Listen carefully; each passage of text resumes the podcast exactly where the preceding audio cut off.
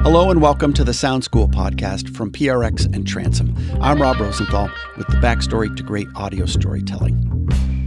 Earlier this year, Stephanie Foo published an incredibly honest book about the trauma she suffered as a child from her abusive parents. The book details the complex P T S D she's lived with for many, many years. She named the book What My Bones Know, a memoir of healing with complex trauma. I read it. I got to page twelve, put the book down, and I said to my wife, I'm not sure I'm up for this. The story is brutal in parts, and I was only reading it.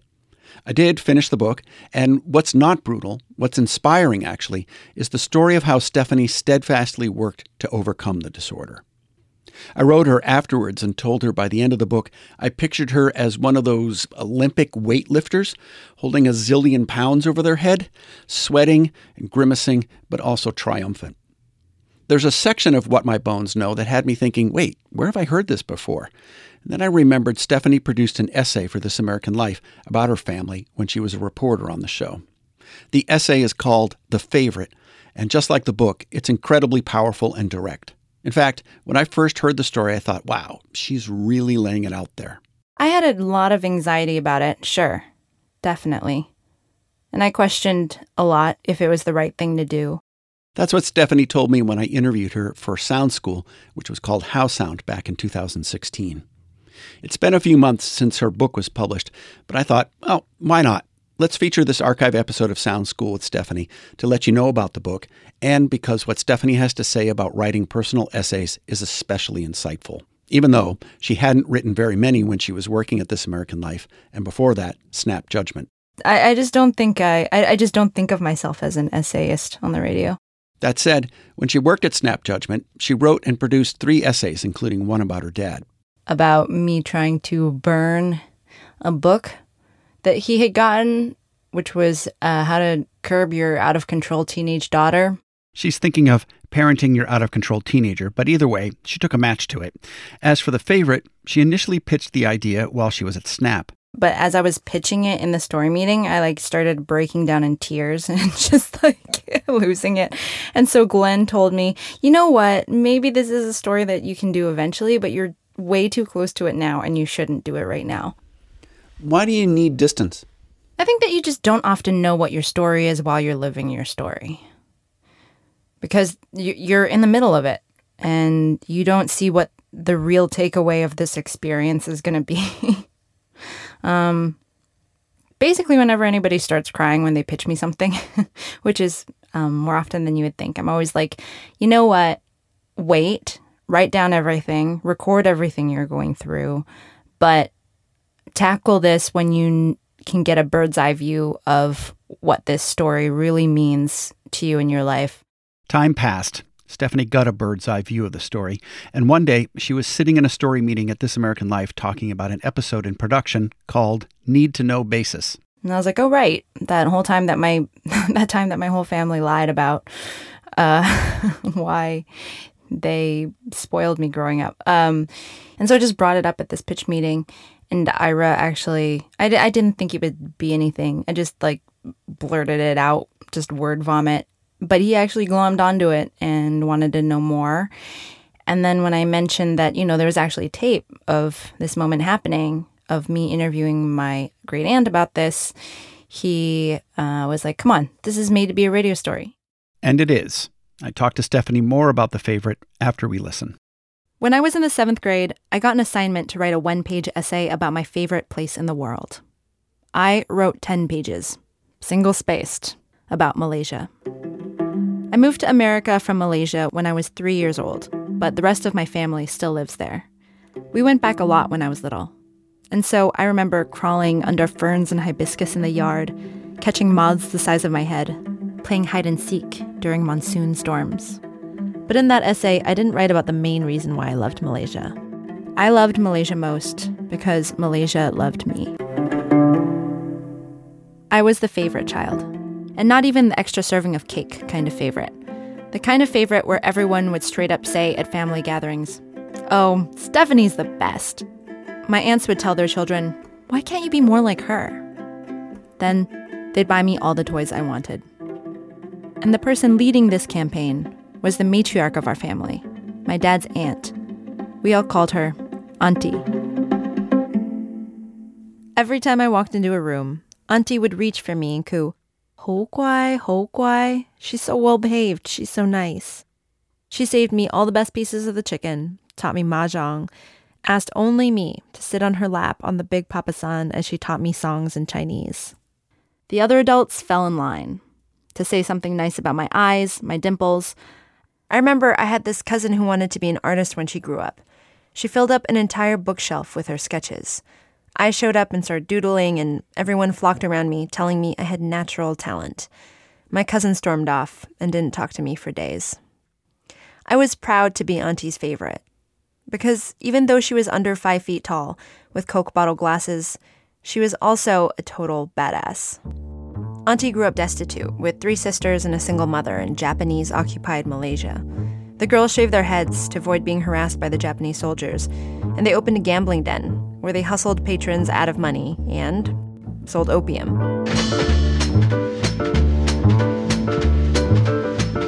She had an impassioned opinion about everything. When she hated something, she screwed up her face in disgust and would actually bang her fist on the table, declaring, "Che, don't like Nicki Minaj. Why she got blonde white people hair when she's a black woman?" Not that Auntie had ever met a black woman. She didn't like traveling. She didn't like cheese.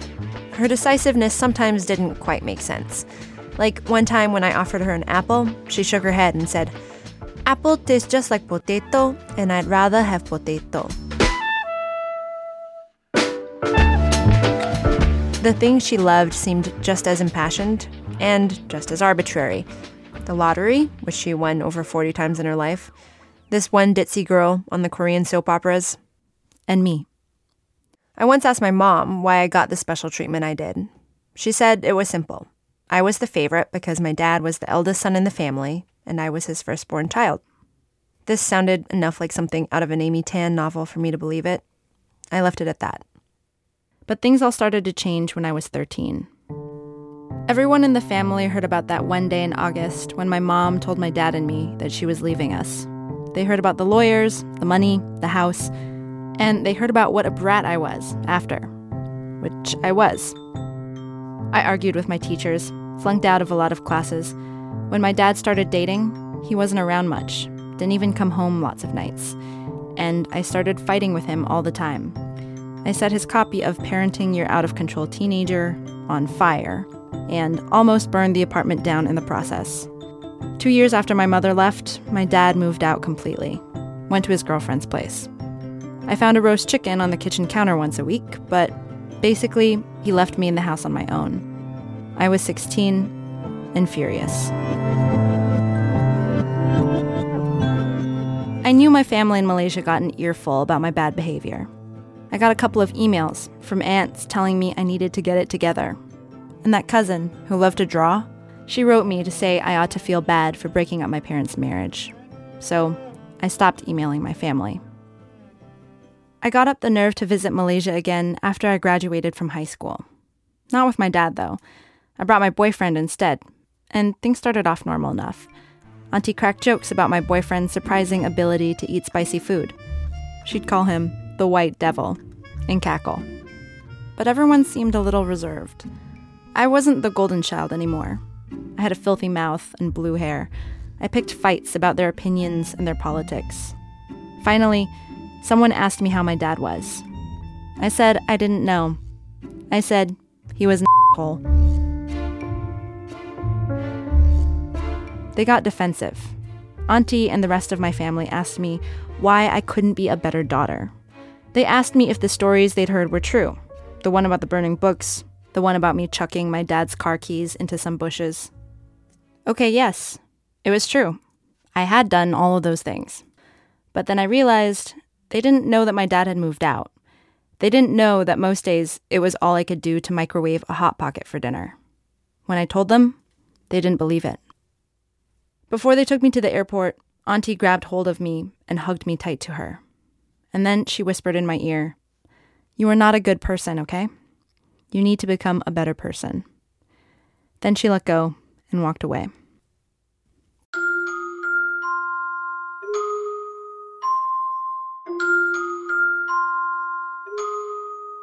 I didn't go back to Malaysia after that. Instead, I grew up. I learned how to land a job, make a paella, buy a car. I learned a few deep breathing exercises. I didn't set anything else on fire. Finally, a couple years ago, my father called me and told me that Auntie was sick. She was stable, but I should make a point to visit. So, I went back with my dad. It felt weird traveling with him, because for years, we'd never spent more than a couple hours together. But when Auntie saw me, she was so excited she almost fell over. She grabbed the edge of the table next to her just in time and cried out, "Wah, Ho Lang, you're so pretty."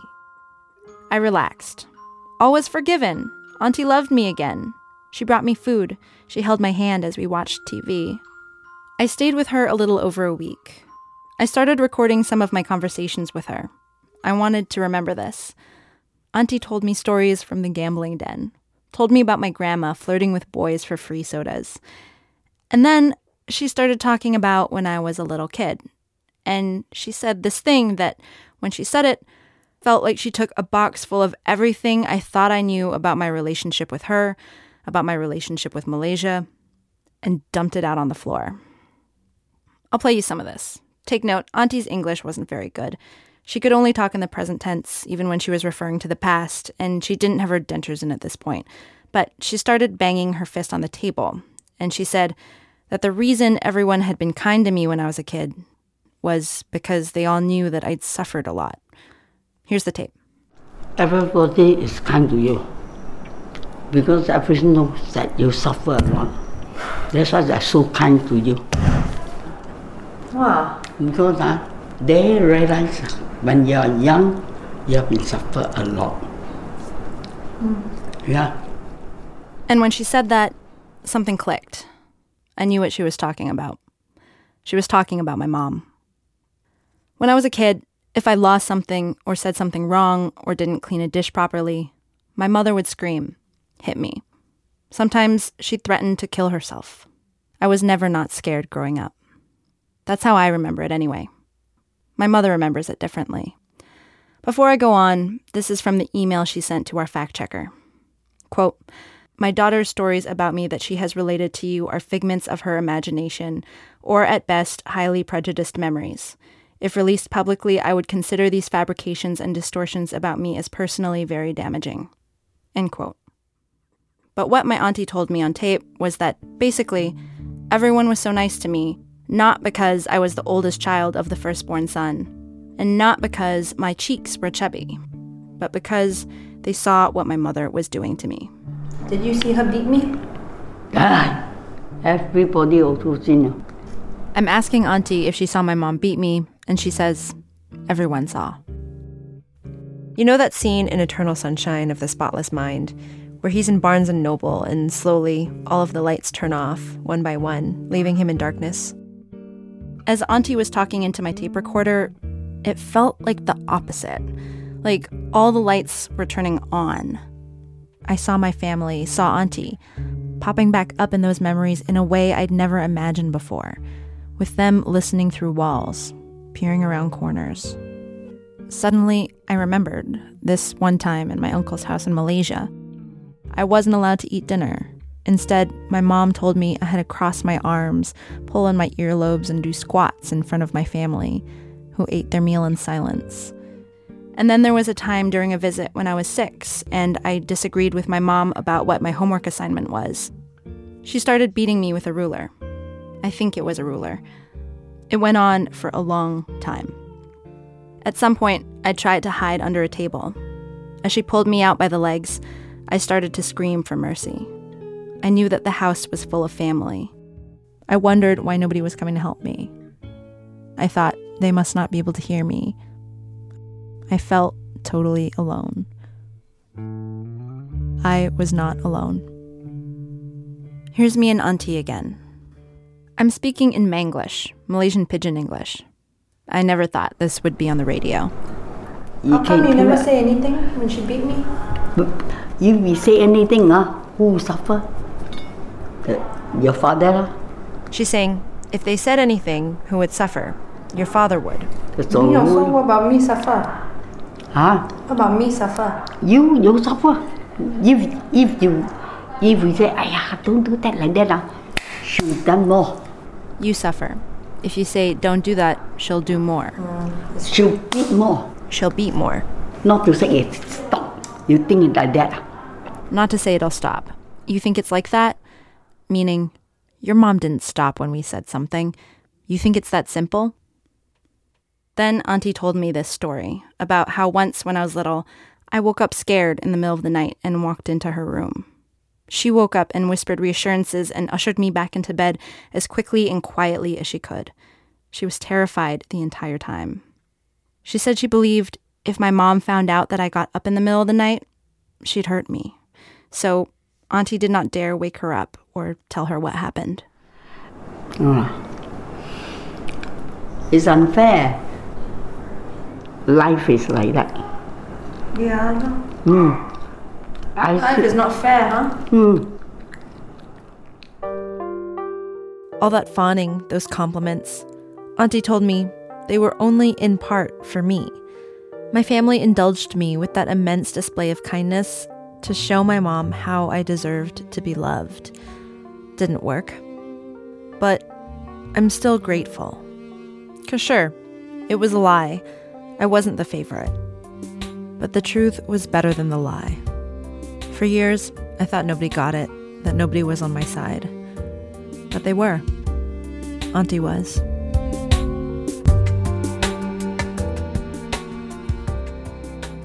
What do you think is different about writing an essay versus a reported story? To me, it's harder because I like having the frame of my tape to hold up the story. Um... and to, to have a structure for me that I can sort of write around. Um, I often structure, or I often pick out all of my tape before I start writing. So yeah, it's like scaffolding that you just drape things on, whereas with an essay you have to build from the ground up. But doing a radio story, I think, is always the same in that you do want um, plot. You want plot points. For me, anyway. I want um, my... I mean... It's storytelling, and so I want the storytelling to be based on actual events that happen, um, that build up suspense and then climax, and, you know. And so when I was making The Favorite, I was definitely still trying to base it in uh, events and facts and things that happened to make it as much of a story as possible than just like dwelling in my feelings. Um, and so, you know, I went through a bunch of old diaries and just sat in my office staring at the wall trying to remember events that happened in my life to support the story. And then, you know, once I had, again, so, sort of instead of having the tape as my scaffolding, I had those events as my scaffolding. And then I sort of draped writing around that. Well, here's one thing I noticed you doing is you quoted people. So you said things like, uh, you said people would say, "Oh, Stephanie, she's the best." And then another time, I think you were quoting your, your great aunt by saying she doesn't like Nicki Minaj. Apple tastes just like potato, and I'd rather have potato. So you were you were providing a kind of tape. Were you doing that on purpose because you lacked the tape? No, I don't know if it was as conscious as that. And I definitely wasn't like writing it and thinking like, "Oh no, I lack tape. Like I, I, oh, if only I had tape." So it wasn't, I, I didn't feel that angst, I guess. But there are characters in the story, and Auntie becomes like a full, a full-fledged character later on when you can actually hear her voice. But I wanted her to be somebody that you cared about and who came alive to you and who you understood a little bit as a person. So quoting her, I thought, was the best way to give a good sense of who she was. And those were some of the strongest memories I had, were these funny things that she would say to me. What about the risks of telling this story, uh, the risk with your family members? Well, I mean, nobody in my family listens to the radio. They don't know what I do. They have no idea what I do. So it's not really a risk. I mean, they're all in Malaysia. They don't know about public radio. So I kind of just didn't count on them hearing it. My dad, my dad heard it, but I told my dad that I was doing it ahead of time. And I actually interviewed him, you know, off the record a little bit about events just to see what was true and what wasn't um, in my head. And the fact checker, I mean, the story was fact checked, and the fact checker did call him to verify a bunch of stuff. So he definitely knew what was happening. And I was a little bit nervous about it, but he he was like, he actually said this really amazing thing to me. He, he was like, you know, you have overcome a tremendous, tremendous amount of abuse. And I'm so proud of you for that. And for that, you you tell what you you tell your story. You're entitled to your own story. So he was really I, I unexpectedly amazing about it. And I was like, well, I'm going to tell everybody that you left when I was sixteen. And he was like, well, then you tell them that. I, I think it's actually sort of made us closer in a weird way, because he was so generous about it in a way that I hadn't experienced or expected. My aunt heard it recently, and she said it made her sad, but basically that it was true. And as for my mom, I do worry about like how it affected her. I mean, not that I wasn't entitled to say it, but I just hope that it didn't um, mess up her marriage and life. Did, have you spoken to her about it? I haven't talked to my mom in fifteen years. The fact checker talked to her, not me. But yeah. All I know from her is what the fact checker said. Um, she she sent a statement to us just calling me a liar and a crazy person, basically. So that, that sounds risky. What What do you mean risky? Yeah. So he, here you are. You had this life where your where your mom abused you significantly. You stopped talking to her, and you're now going to make contact with her again. And the way you're making contact isn't directly, it's through a fact checker, but it's still contact. And that feels risky to me. That feels like you're you're taking a chance. Emotionally, you mean? Risky for my own emotional well-being. Yeah. I'm I'm glad that I was I took the risk of being of being vulnerable. It paid off. And I think it's it is valuable to put vulnerable stories in the world. I think somebody has to do it to make sure that people don't feel alone, and to normalize and validate other other stories and make them feel true.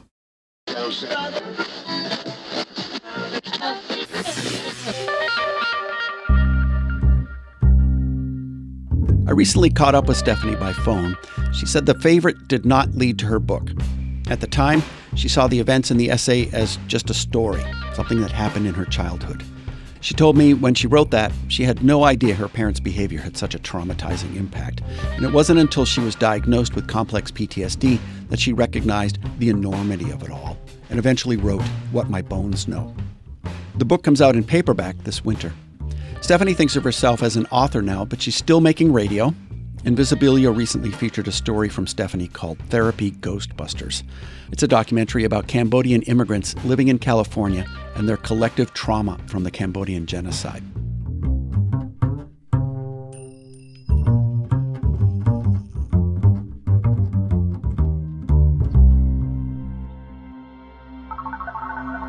As I noted earlier, this episode comes from the Sound School archive, back when the show was called HowSound. There are some two hundred seventy-five HowSound episodes to dig into. You can find them at Transom, of course, or thumb through them on your podcast app and start downloading. They're all right there in the Sound School feed. This is the Sound School podcast, the backstory to great audio storytelling. I'm always grateful for Genevieve Sponsler at P R X and Jay Allison at Transom for their help with my scripts, and to W C A I in Woods Hole, Massachusetts, where I record my narration. I'm Rob Rosenthal. Thanks for listening.